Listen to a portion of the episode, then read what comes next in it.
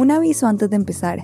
Nos ayudarían mucho si recomiendan y comparten el canal de 070 Podcast.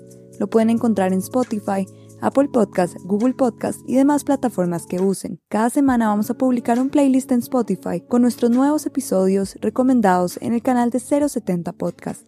No se la pierdan. Gracias. Hola.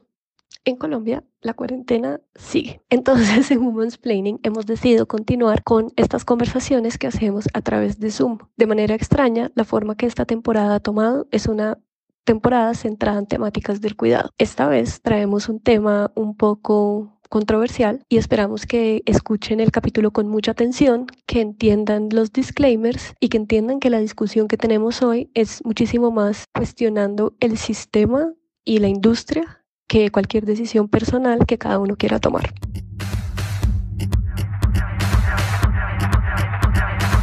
Esto es Women's Planning.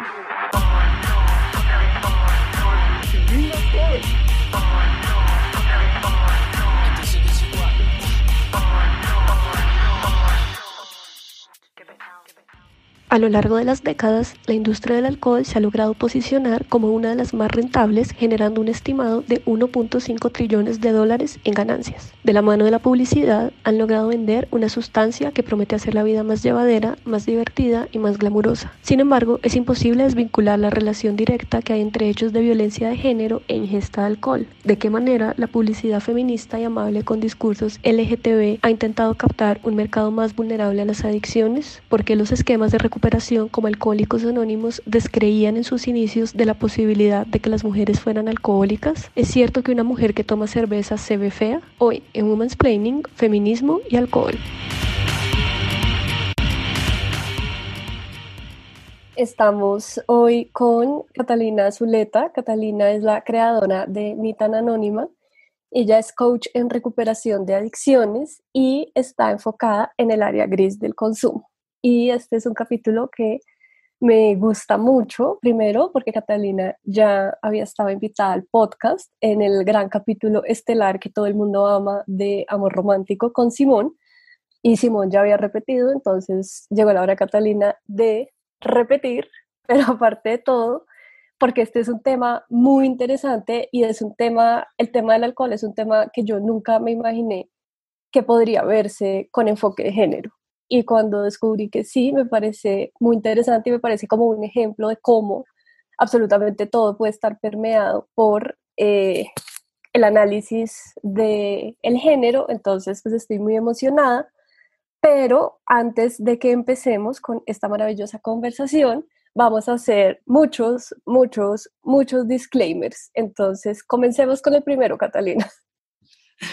Bueno, hola Gloria, ¿cómo estás? Muchas gracias por traerme de vuelta al podcast. Eh, pues bueno, yo creo que los disclaimers son muchos, pero creo que pues hay dos que a mí me parecen fundamentales. Entonces, por un lado, nada de lo que yo diga respecto al alcohol implica una, una postura prohibicionista, pero sí una defensa del consentimiento informado. Y otro disclaimer que me parece súper importante hacer es que nada de lo que yo diga implica un juicio, una crítica o ensañarme contra una persona en particular. Simplemente estoy observando e interrogando sistemas y como estructuras más grandes, más no a personas en específico.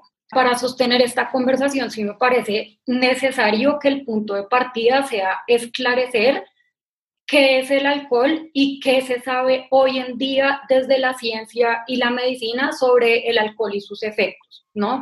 Por todo este tema que hablamos de que el alcohol se ha establecido como un intocable, como algo diferente a todas las drogas, entonces es muy fácil satanizar las drogas ilegales o el cigarrillo, pues porque hoy sabemos más eh, de lo que hace, pero no pasa así cuando hablamos del trago. Entonces yo creo que es importante mirar eso, ¿no? Porque parece haber, muchas veces parece haber como mucha claridad frente a los efectos del cigarrillo o de otras drogas ilegales, pero esa misma claridad no hay, no, está con el trago. Entonces, pues voy a mencionar algunas cosas. O sea, primero, el alcohol es neurotóxico. Afecta directamente las células nerviosas del cerebro y algunos estudios sugieren que las mujeres cisgéneros son más vulnerables a esos efectos neurotóxicos del cerebro. Por otro lado, a diferencia de otras drogas que afectan como ciertas regiones particulares del cerebro, el alcohol provoca daños en todas las estructuras cerebrales, todas. Pero digamos que una de las regiones más afectadas por el alcohol son pues las regiones frontales del cerebro, donde se aloja básicamente pues todo lo que nos hace humanos, digámoslo así. Ahí se aloja la capacidad de autorreflexión y de reflexión, nuestra capacidad de regular emociones efectivamente, el discernimiento, la voluntad, la elección. Eso lo afecta. También, pues el alcohol sabotea todos los procesos de desintoxicación del cuerpo, todos, y está conectado a siete tipos de cáncer.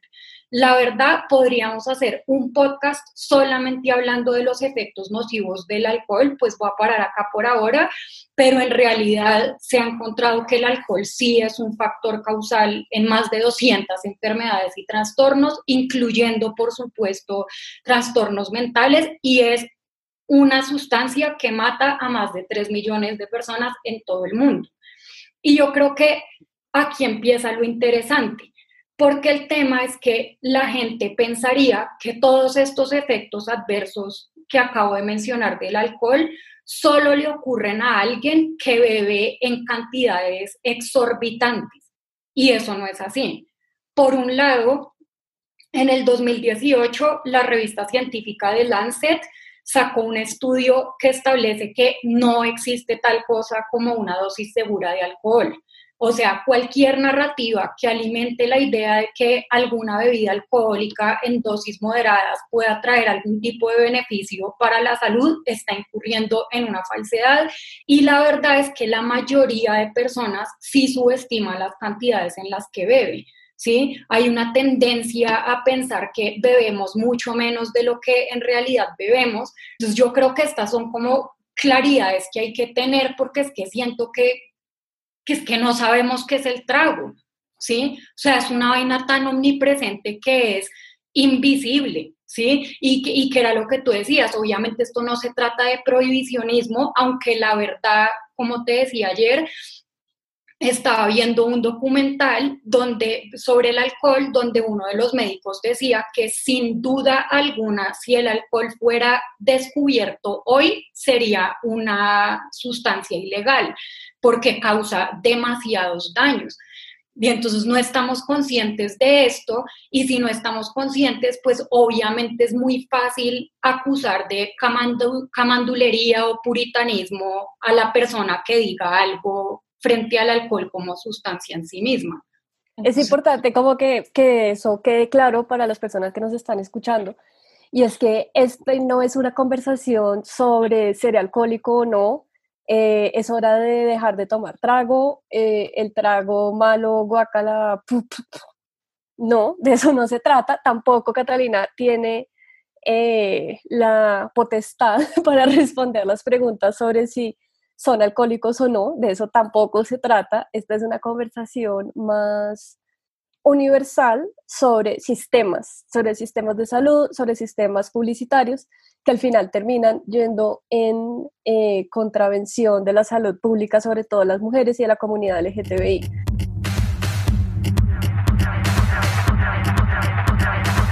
Esto es Women's Planning.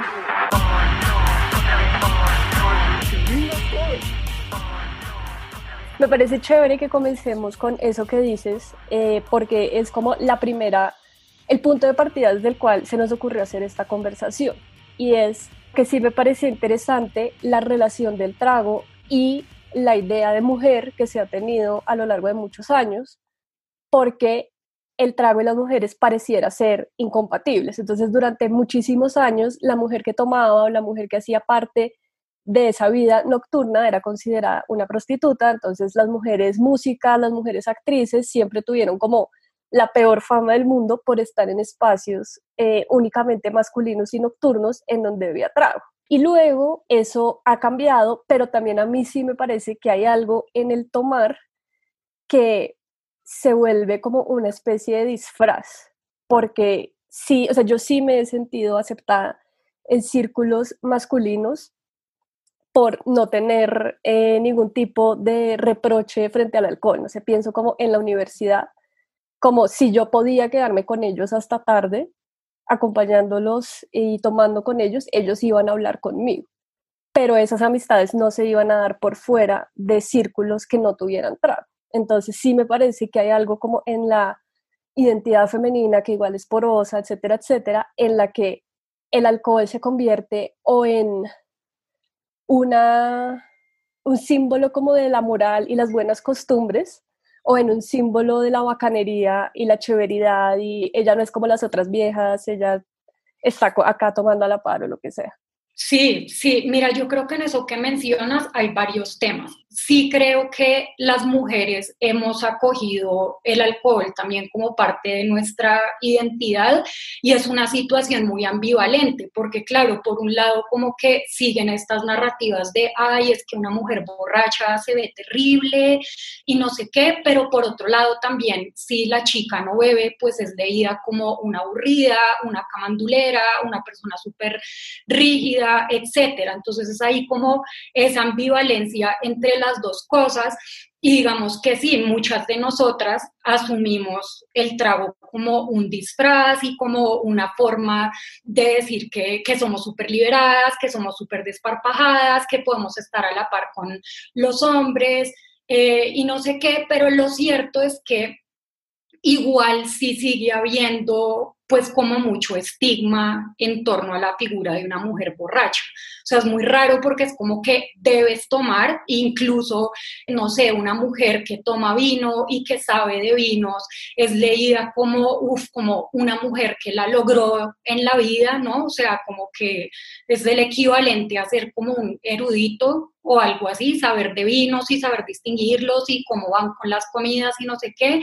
Pero por otro lado, pues la mujer también siempre tiene que controlar su borrachera. Es como toma, eh, puedes saber de vinos, etcétera, no sé qué, pero igual me haces el favor y guardas la compostura, porque ah, pues los que nos emborrachamos y nos volvemos mierda somos los manes y tú nos cuidas y pues yo no tendría por qué estar cuidando a una mujer borracha. Pero también, no sé, siento que sí hay como una nueva cultura, pues como influencer y demás, que es como eso, como una glamorización completa de, de las sustancias, que es como qué maravilla ir al spa tomar mimosas y estar con las chicas o, ¿sabes? Como que también, el, pues tú lo dijiste antes también, es como el alcohol crea comunidad aparentemente. Me parece muy maravilloso entrar en el mundo del wellness porque yo creo que es uno de esos escenarios donde más podemos pillarnos el nivel de invisibilización que hay del trago. Hay una vaina, o sea, para ser una sociedad tan obsesionada con el bienestar, con la autoayuda, con el wellness, seguimos muy enamorados del alcohol y el alcohol sigue pasando muy en limpio. Si acaso a veces en el mundo del fitness o como de los programas de dietas, a veces mencionan el alcohol, pero digamos de una manera muy superficial y muy en relación con, con la estética, ¿no? Con mantener cierta cierta idea del cuerpo, entonces no bebas para que se te marquen los abdominales y este tipo de narrativas. Y aún así, la verdad es que muchos de estos consejitos de fitness y de wellness y lo que sea, igual buscan cómo hacer que el cuadro, que el trago funcione, ¿sí? A ver cómo cuadra. O sea, el trago de alguna manera tiene que poder ser parte del régimen, así eso implique parar de comer gluten, harinas o pues cualquiera que sea la, la fijación alimentaria del momento de la cultura de la dieta. Eh, entonces esto es muy fuerte porque entonces acá volvemos al tema de pensar en extremos, ¿no? Porque entonces el trago solo se vuelve una preocupación cuando pasa algo aparatoso, algo estrepitoso, entonces era un poco lo que tú decías, es como, claro, o sea, la chica wellness y la influencer está tomando, pero ella no se vuelve mierda. ¿No? Como que igual todo queda dentro de un espacio, un espacio contenido, donde entonces terminamos con esta idea de que tomar es incluso hasta sano.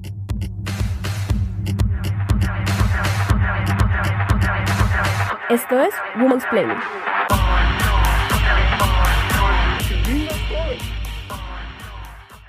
Y también a mí me parece que hay una cosa como, es pues, que es interesante de ciertos feminismos y que a veces es paradójica y que es una pregunta que yo me he hecho y que no me la sé responder, pues porque, como tú dices, todo es, para mí también el feminismo es un tema de experimentación con el cuerpo y con las ideas y es que muchas veces confundimos como feminismo o buscar la igualdad social y la dignidad con emular formas patriarcales de estar en el mundo.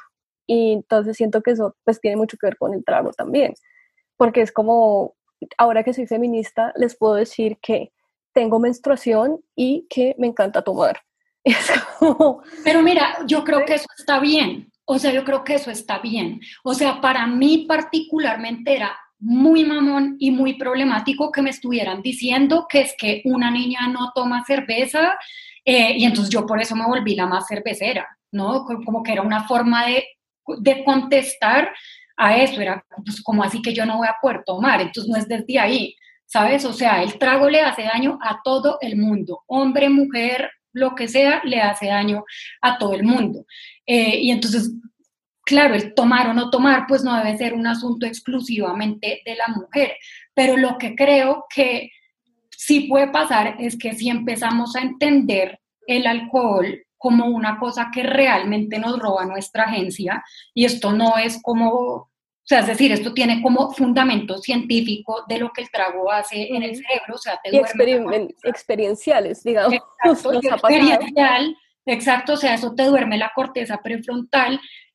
Si tú empiezas a pensarlo en esos términos, que el trago te, te causa eso, pues pucha, ¿qué preguntas empiezan a salir desde ahí?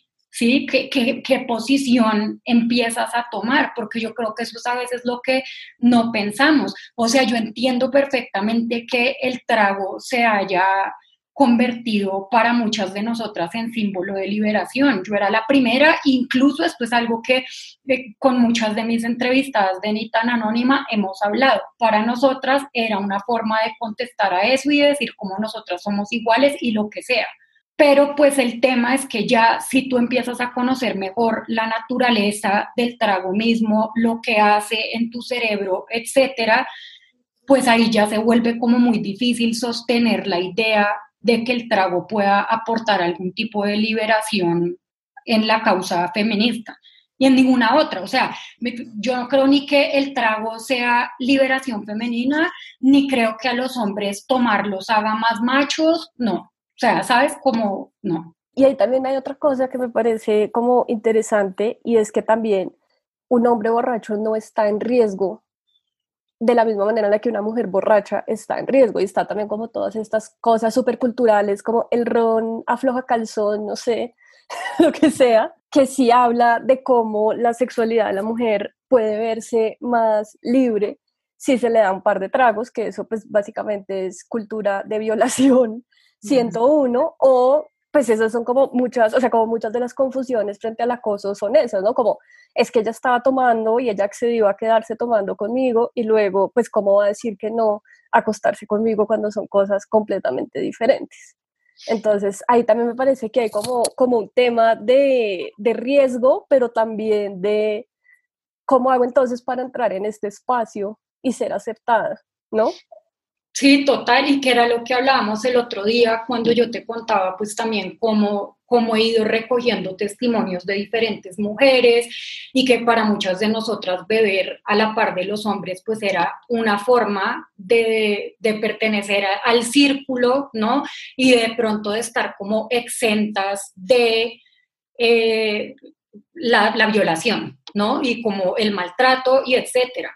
Y pues eso no es verdad, ¿no? También como que comentábamos casos muy desafortunados de amigas cercanas que han sido abusadas por sus propios amigos cuando están borrachas.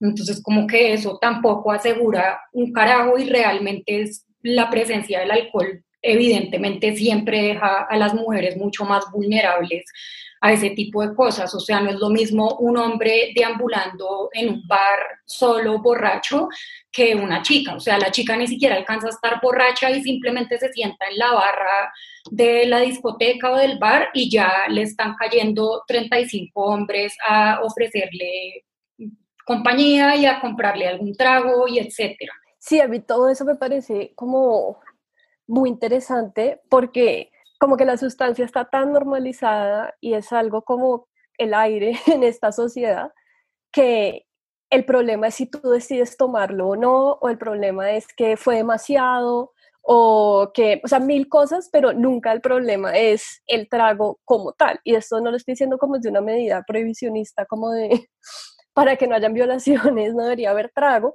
pero sí como la forma tan normalizada que está, o sea, la violencia se volvió una excusa para la violencia sexual y eso me parece muy fuerte.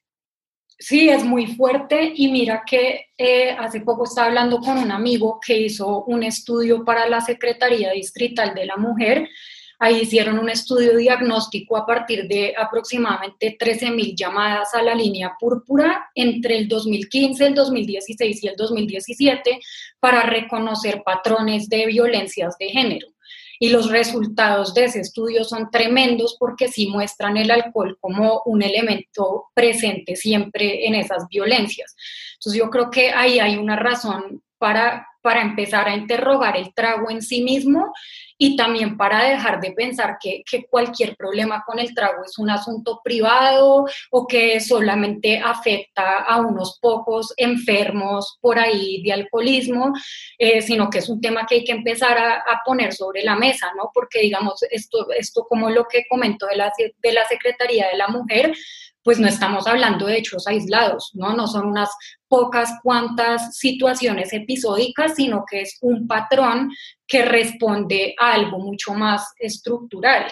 Entonces, obviamente no se trata de decir que el alcohol en sí mismo produce el patriarcado, ni mucho menos, pero ciertamente y de manera innegable sí exacerba esas violencias eh, que a la vez pues eh, están como apoyadas por un gran historial de estrategias de mercadeo de muchas licoreras, eh, replicando como ese etos de el hombre como más poderoso por encima del sexo débil, entre comillas, y todas esas narrativas. O sea, evidentemente hay que empezar a poner el trago sobre la mesa.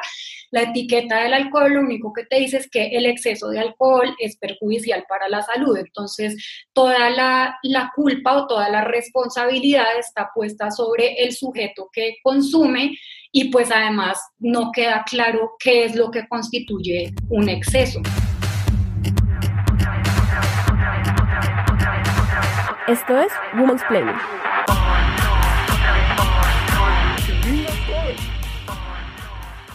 Y ahí hay una cosa que tú decías antes, que es como el concepto del consentimiento informado, que es finalmente eso, como si va a beber, sepa qué es lo que, o sea, cuáles son los riesgos, al igual que si va a fumar, o sea, si, va, si se va a comer una dona de arequipe, lo que sea, pero pues que esas decisiones sean conscientes. Pero luego también hay otra cosa que hemos hablado mucho y que es muy interesante, y es la manera en la cual pues el alcohol y la publicidad están vinculados, porque pues hasta hace algunos años todas las publicidades de alcohol estaban dirigidas hacia los hombres, entonces estaba como esta idea de la cerveza con la mujer buenona, de las chicas águila, del hombre sofisticado que toma whisky, toda la cosa, y ahora, como en los últimos, no sé, tres o cuatro años, la publicidad del alcohol pues se ha vuelto, ha encontrado otro mercado muy jugoso, que es el de las mujeres y el de la comunidad LGTB, entonces está como la mujer que toma vino, la mamá que se toma un vino para relajarse después de un mal día, eh, todos en el Pride felices tomando Absolute Vodka. Y pues realmente son mensajes muy contradictorios, pues porque es como, o sea, tú me mandaste un, un ensayo muy interesante que era como Absolute Feminist y una gran campaña sobre cómo este era el vodka feminista que todas las feministas toman. Y entonces, mejor dicho, o sea, te pones tu pañuelo verde, te tomas tu vodka y sales posando en Instagram y qué felicidad. No debería más bien Absolute estar haciendo una campaña para informar y dar conciencia sobre esto en vez de sacar una botella abortera, o sea, eso no sirve de nada. Claro, pero es que ahí sería tenerle mucha fe a la industria del trago y la industria del trago pues históricamente ha hecho su plata a partir de la explotación de comunidades vulnerables o de colgarse de los discursos predominantes. ¿Sí? Esas han sido las estrategias de marketing siempre. Entonces, digamos, el caso que tú mencionas de Absolute Vodka es muy interesante porque en febrero sí sacaron esa campaña que ya no es solamente el mensaje de toma responsablemente, que por cierto es como un planteamiento oximorónico, de verdad, eh, pero entonces ya no solamente toma responsablemente, sino que ahora es ten sexo responsablemente y esa campaña de Absolute Vodka estuvo acompañada por una narración de la nueva CEO de la empresa, donde ella cuenta cómo fue abusada a los cuatro años por un hombre que estaba borracho y cómo además su mamá murió atropellada por alguien que iba borracho en el carro. Entonces uno diría como, oh, wow, o sea, esta empresa que fue una de las más sexistas en sus publicidades, eh, ya se está limpiando, ya está como eh, alcanzando eh, los nuevos discursos, ya se está poniendo al día, etcétera, pero es que lo que hay que pensar es que para las empresas de trago realmente las mujeres, las comunidades LGBTI, las personas o pues los países con economías emergentes o en vías de desarrollo eh, para ellos eso es leído como, como mercados emergentes. ¿Sí? O sea, es tenerle demasiada fe a la industria del trago, pensar que sí hay un ímpetu de inclusión real, ¿sí? O sea, el trago está matando a más de 3 millones de personas al mundo que eran sus clientes fieles, obviamente ellos siempre están en busca de nuevos mercados. Y también está como, que parece que es una narrativa similar a la de la liberación sexual, y que está también muy vinculada con el trago tipo Sex and the City, Cosmopolitans, etcétera, que es como tú decides cuánto tomas, tú decides a dónde vas en la disco, tú perreas sola, lo que sea. Es que finalmente es una liberación sexual para otros dentro de las lógicas patriarcales también y desde la mirada de el hombre y pues, o sea, a mí qué me importa hacer la más liberada sexual porque estoy bailando con otra amiga, sexy, es como ahora sí puedo ser sexy porque soy feminista, es como, ese no es el punto para nada.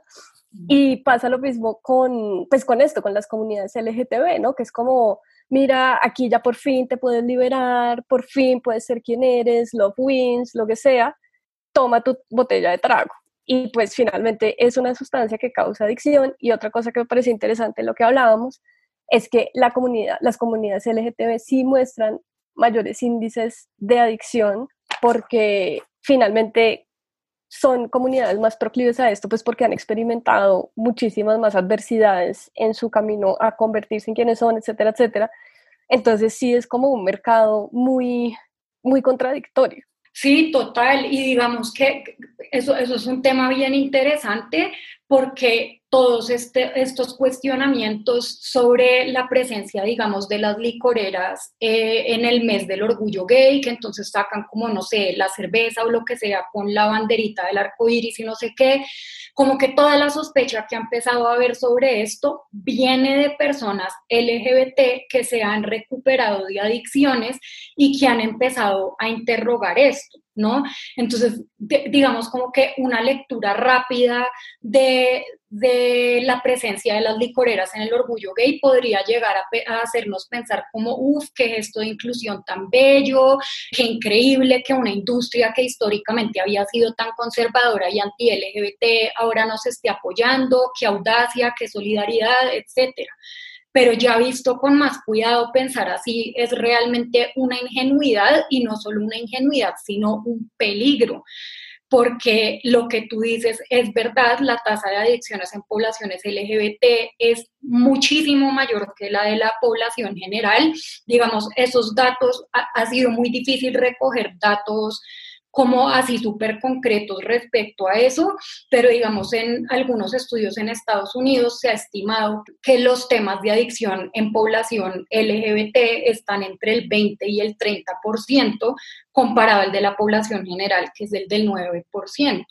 Entonces, es muy demente que esta gente esté que, estas empresas licoreras estén utilizando el Pride y, pues todas, como todas las expresiones de, de, libertad y como de aceptación LGBT para reforzar esta idea de, ay, mira, como no te aceptan por lo que eres y no puedes ser amado por quien eres, si tomas tragos, si recurres nuevamente a algo que está fuera de ti, entonces ahí sí vas a encontrar comunidad. Y digamos, acá hay que tener cuidado porque obviamente no se trata de que la comunidad LGBT le esté echando la culpa al mercadeo de las licoreras por sus adicciones. Obviamente la adicción es un tema que tiene muchos motivos eso nunca se explica como en virtud de una sola causa, evidentemente hay como dimensiones súper íntimas y particulares de la adicción, pero estas personas no son ciegas a que las licoreras, al hecho de que las licoreras los leen, es como mercados emergentes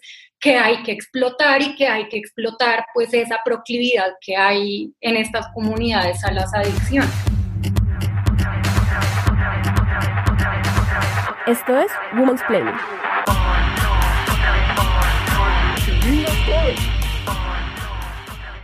Y hay otra cosa que tú dices que es súper interesante y es también, pues con eso los esquemas de rehabilitación, que está bien como ver los esquemas que hay y ver cómo estos esquemas pues no, es, no tienen ningún tipo de enfoque de género y es lo que hablamos de Alcohólicos Anónimos. Aquí, una vez más, no estamos hablando ni estamos condenando Alcohólicos Anónimos. Evidentemente, en casos individuales han salvado vidas, han ayudado a muchísima gente, pero sí me parece importante como mirarlo desde afuera y como verlo en su estructura más macro y entender primero que fue un esquema creado por hombres para hombres, porque la mujer alcohólica era completamente inconcebible por todo eso que hemos hablado antes, de que la mujer borracha pues básicamente estaba en un burdel y no podía ser ni tu hermana, ni tu mamá, ni tu prima. Y pues también como esos esquemas no entienden tampoco la diversidad sexual muchas veces. No, no la entienden para nada. Y mira, yo yo creo que es súper importante hablar de alcohólicos anónimos porque sea lo que sea, lo cierto es que alcohólicos anónimos sigue siendo el referente principal en todo lo que tiene que ver con problemas de con el trago y de hecho es la opción más recomendada por profesionales de la salud cuando les llega un paciente con este tipo de temas.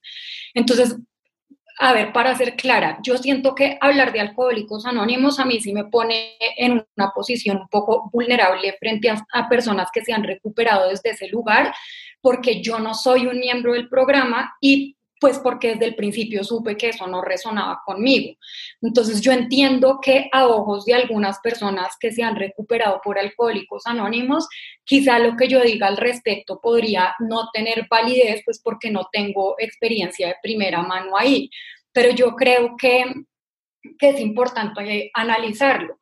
El tema con alcohólicos anónimos, o pues uno de los temas es el siguiente, y es que en términos de identidad, en Alcohólicos Anónimos la identidad más sobresaliente es la de ser un alcohólico. Sí, esa es como la identidad en torno a la cual se organizan las personas que siguen el programa de los 12 pasos.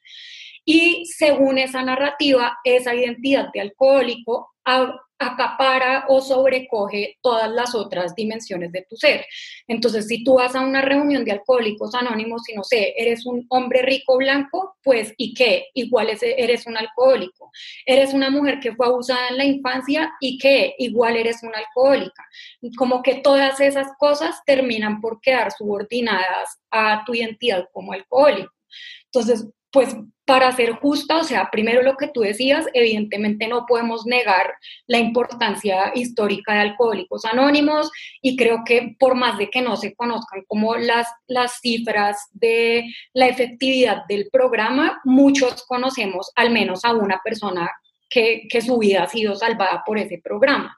Y yo creo que Alcohólicos Anónimos eh, tiene como que este, este tema de alcohólicos anónimos de organizar eh, el esquema de recuperación en torno a la identidad de alcohólico, pues realmente es una cosa que sí ofrece mucha claridad, ¿no? Porque te enfocas en no beber, porque se le otorga un gran poder causal al alcoholismo. Entonces, si tu vida es como es, es porque eres un alcohólico. Entonces, si tú te enfocas en dejar de tomar y sigues los 12 pasos, todas las otras piezas de tu vida van a caer en su lugar.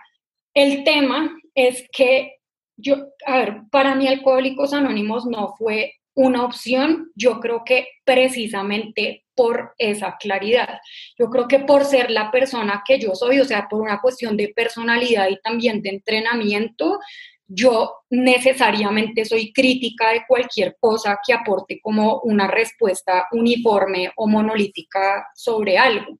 ¿Sí? Como que siempre que aparece algo así a mí me genera mucho, mucha sospecha porque creo que las cosas son pues un poco más complicadas eh, que eso. Entonces, no sé si una mujer que ha sido abusada sexualmente y se automedica para lidiar con ese trauma, para mí eso no es un dato accesorio, ¿sí? Para mí eso puede ser una clave fundamental para entender cómo esa persona llegó a ser alguien que empezó a beber hasta autodestruirse.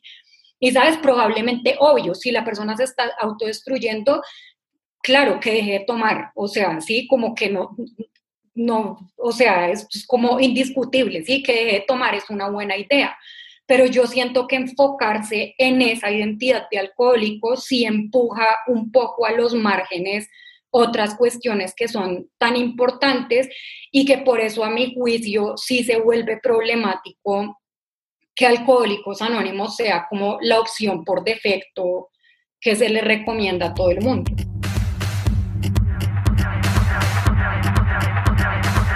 Esto es Women's Play.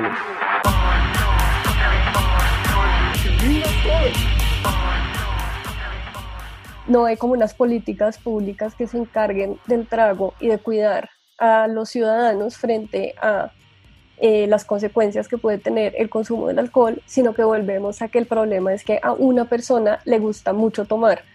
Y pues eso no genera ningún tipo de ruptura ni de cuestionamiento frente a una sustancia que se ha probado pues innumerables veces a lo largo de la historia de la humanidad que genera violencia y que genera pues muchísimos más problemas en el mundo.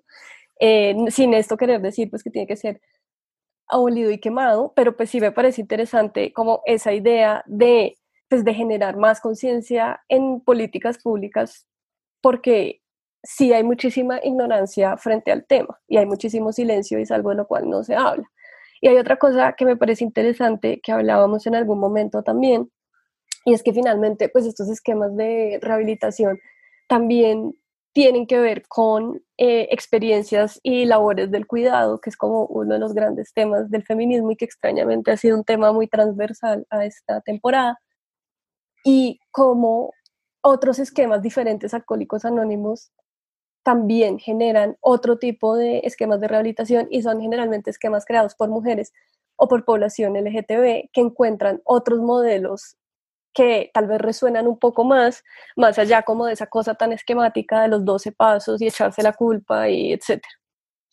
Sí, total. Pues mira, yo creo que hay una cosa, o sea, obviamente Alcohólicos Anónimos no es un departamento de sociología, ¿no? O sea, no, no se trata de eso, o sea, no es ni un departamento de, sociología, eh, ni, ni fue creado como con, con fines como de acción política ni nada, pero sí es muy tremendo no reconocer que esos vectores identitarios que pueden atravesar a una persona eh, no sean una fuente explicativa de la adicción. ¿sí me y también ahí, te voy a interrumpir, perdón, porque también ahí hay una cosa que es interesante, es que Alcohólicos Anónimos nació de hombres para hombres, y pues también el vector identitario de un hombre cisgénero heterosexual, pues es como, soy el rey del mundo, o sea, no me tengo que cuestionar más allá de eso. Pero cuando eh, aparece otras identidades, pues Ahí hay que pensar también, exacto, se complica un poco ese esquema. Sobre todo yo te escuchaba en una entrevista decir que el centro, digamos, el culpable de todo en Alcohólicos Anónimos también es el ego.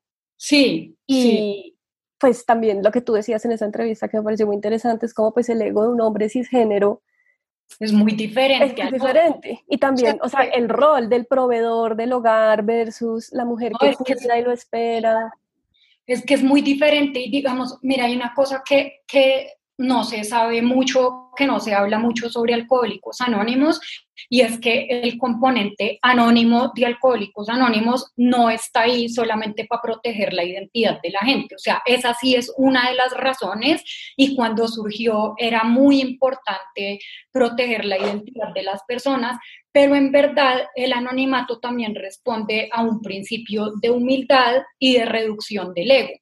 ¿sí? Básicamente, un problema con el alcohol sí es, em, es, es, como un, es causado, digamos, por un ego gigante que se salió de control y entonces que hay que aplacar.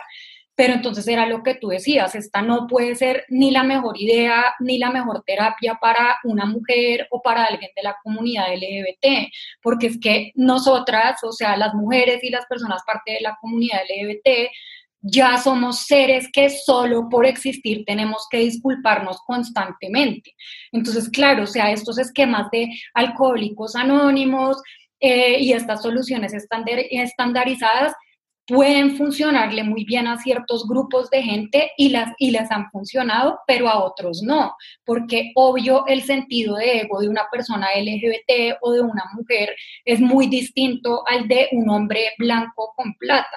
Y ahí también va, digamos, la, la narrativa del tema de la impotencia, ¿no? Digamos, tú llegas a Alcohólicos Anónimos y el primer paso es reconocerte como alcohólico y reconocer que eres impotente frente a esa sustancia. Y pues fue pucha, muchas personas LGBT, muchas mujeres, ya de por sí hemos crecido con esta idea de que no podemos confiar en nosotros mismos, que somos impotentes, y yo creo que esto es algo que hay que repensar, ¿no? O sea, habría que pensar en otros esquemas de recuperación que ayuden a restablecer el sentido de agencia de la persona y como su capacidad de confiar en sí misma y de saber qué necesita eh, para resolver su vida. Y claro, evidentemente, o sea, el tema de la recuperación de adicciones tiene muchísimas dimensiones, entonces claro que puedes pasar por, no sé, disculparte por algunos errores que hayas cometido, no sé, ¿sabes? Pero pero que eso venga más de cuenta tuya y no porque hay 12 pasos que te establecen que tú eres impotente y que eso es lo que tienes que ir a hacer. Entonces yo sí creo que Alcohólicos Anónimos realmente se mete en muchos problemas cuando intenta erigirse como el único programa capaz de garantizar la sobriedad. Porque que no es así.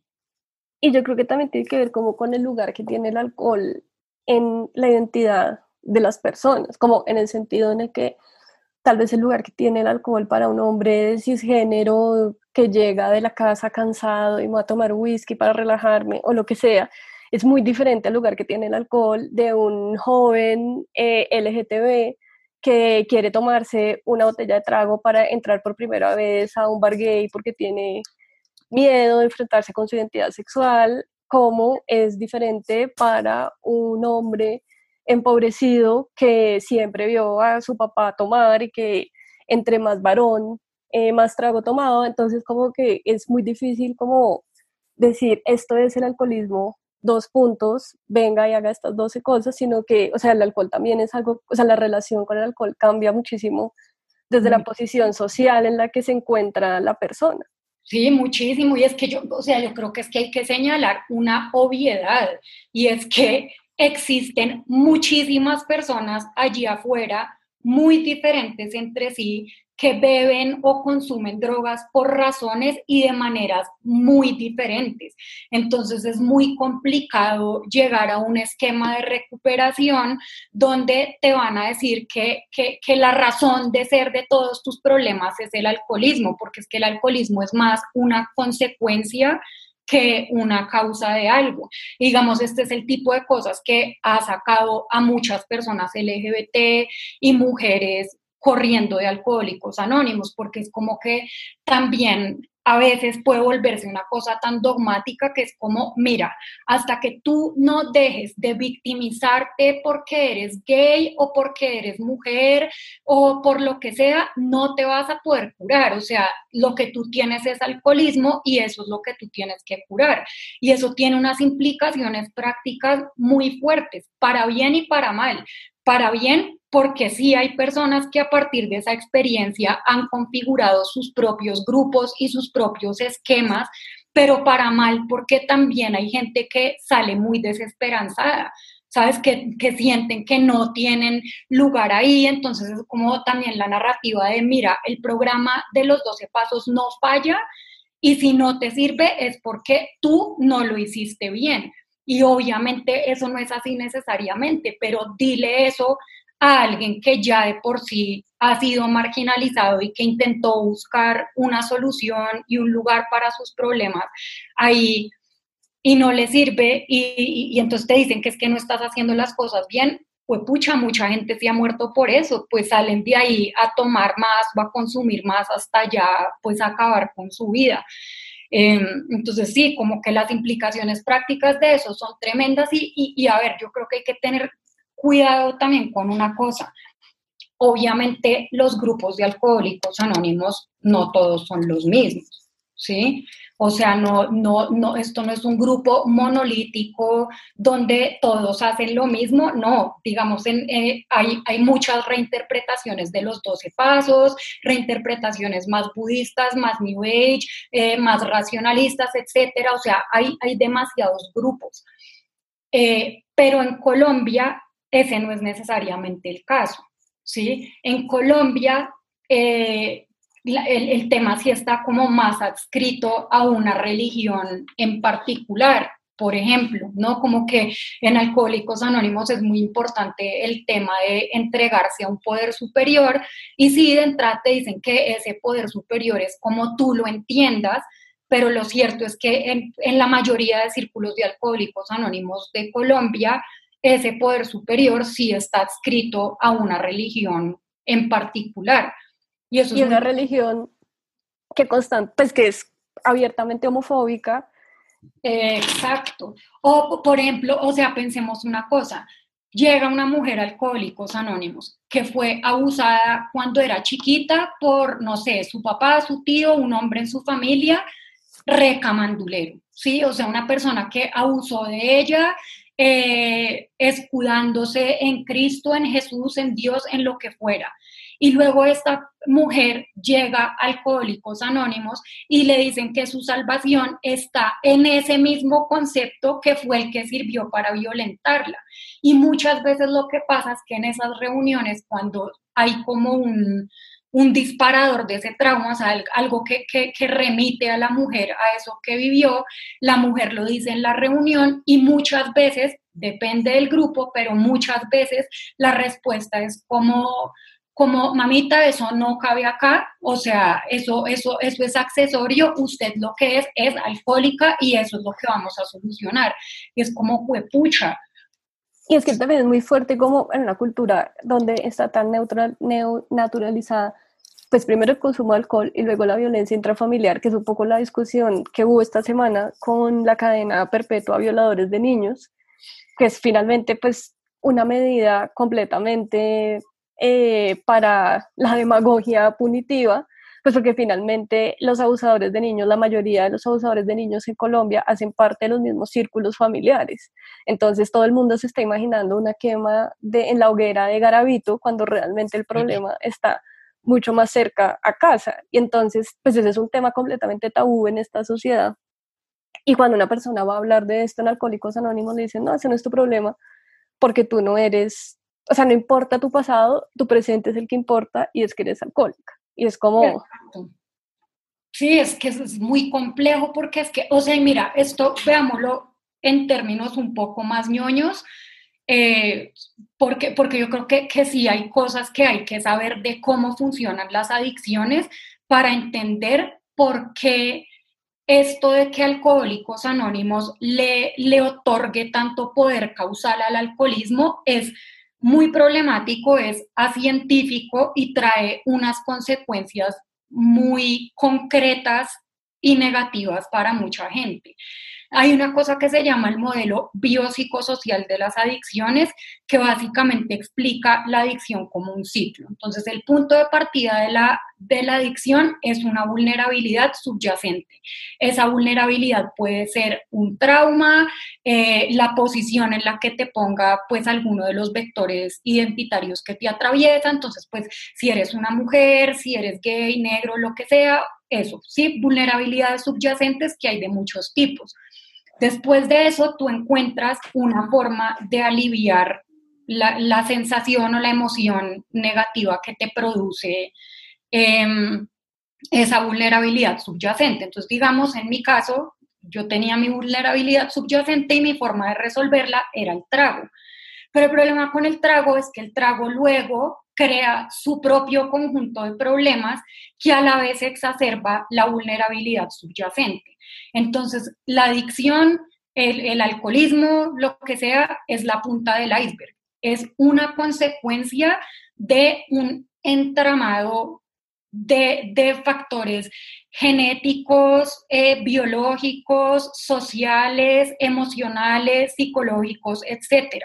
Entonces realmente no tiene mucho sentido otorgarle ese, ese poder causal al alcoholismo, ¿sí? Porque precisamente lo que tendríamos que estar viendo es qué llevó a que la persona desarrollara esos patrones de consumo, qué era lo que esa persona estaba intentando resolver. Y que ahí también se vuelve muy problemático hablar de, de, el alcoholismo como una causa, porque entonces eso también es sostener la narrativa de que el adicto es un ser autodestructivo, ¿sí? Que ese estigma es mucho peor para gente LGBT que siempre, de una manera muy absurda, todavía se trata de decir que las personas LGBT son enfermas mentales o son adictas, porque es que eso es un rasgo inherente a ellos, sino una consecuencia de la marginalización social tan tremenda. No puede ser una causa, obviamente hay factores eh, mucho más complejos que esos, que todo esto refuerza la idea de que la adicción es igual a autodestrucción. Y ojo, la autodestrucción es un resultado, sí, o sea, uno sí termina por autodestruirse, pero esa, ese no es el ímpetu. Nadie, o casi nadie se hace adicto porque quiera volverse mierda. Tú te haces adicto porque estás tratando de resolver un estado emocional, psicológico, pues como todo esto que señalaba de las razones subyacentes. Entonces creo que por eso es importante empezar a entender también qué es la adicción para darnos ideas de cómo tratarla, entre otras cosas porque es que del tipo de tratamiento que recibas va a depender el tipo de sobriedad que vas a tener, ¿sí? Porque para muchas personas, o sea, en esquemas súper punitivos de tratamiento de adicciones, donde tratan súper mal a las mujeres LGBT o te acusan de que eres un egoísta, etcétera, no sé qué, em, la sobriedad se te vuelve una cárcel, como una, una obligación.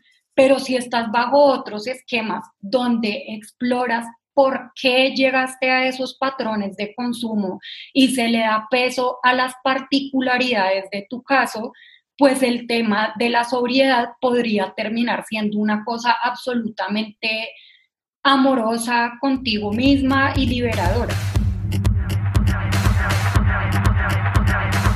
Esto es Women's Planning.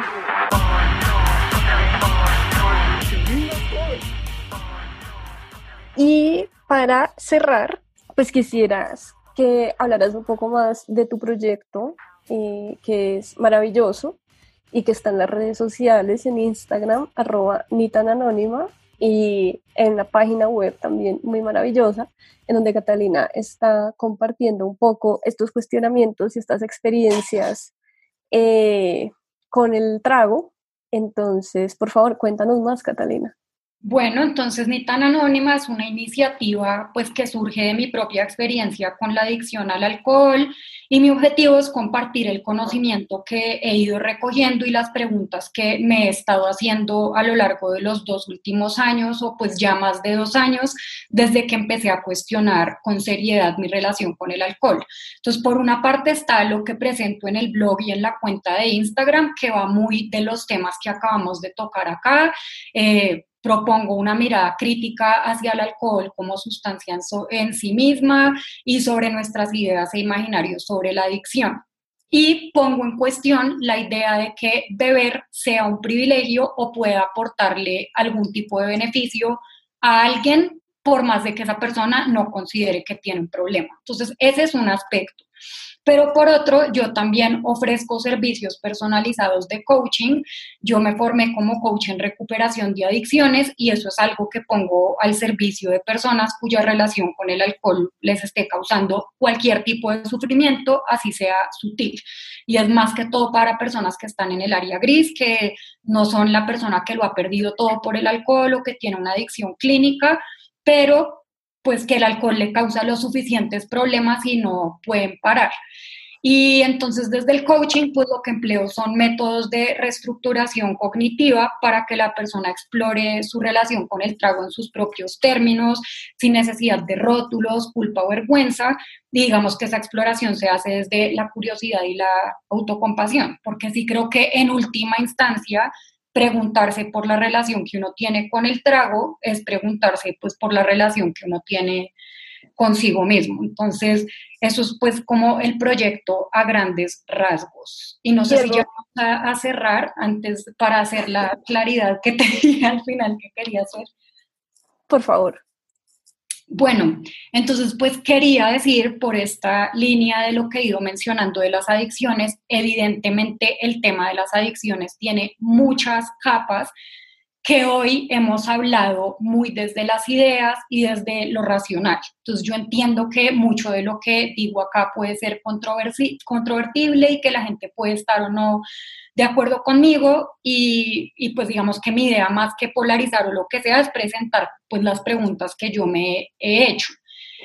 Pero mi invitación real es que, claro, o sea, todos estos cuestionamientos son muy valiosos y si pueden como resolver ciertas partes cognitivas de nuestros rollos con el alcohol, pero mi invitación realmente es a verbalizar menos y experimentar más, porque yo creo que el cuerpo y la mente de uno son la autoridad última para que cada cual llegue a sus propias conclusiones sobre el lugar que quiere que el trago ocupe en su vida. Esto es Women's Planning.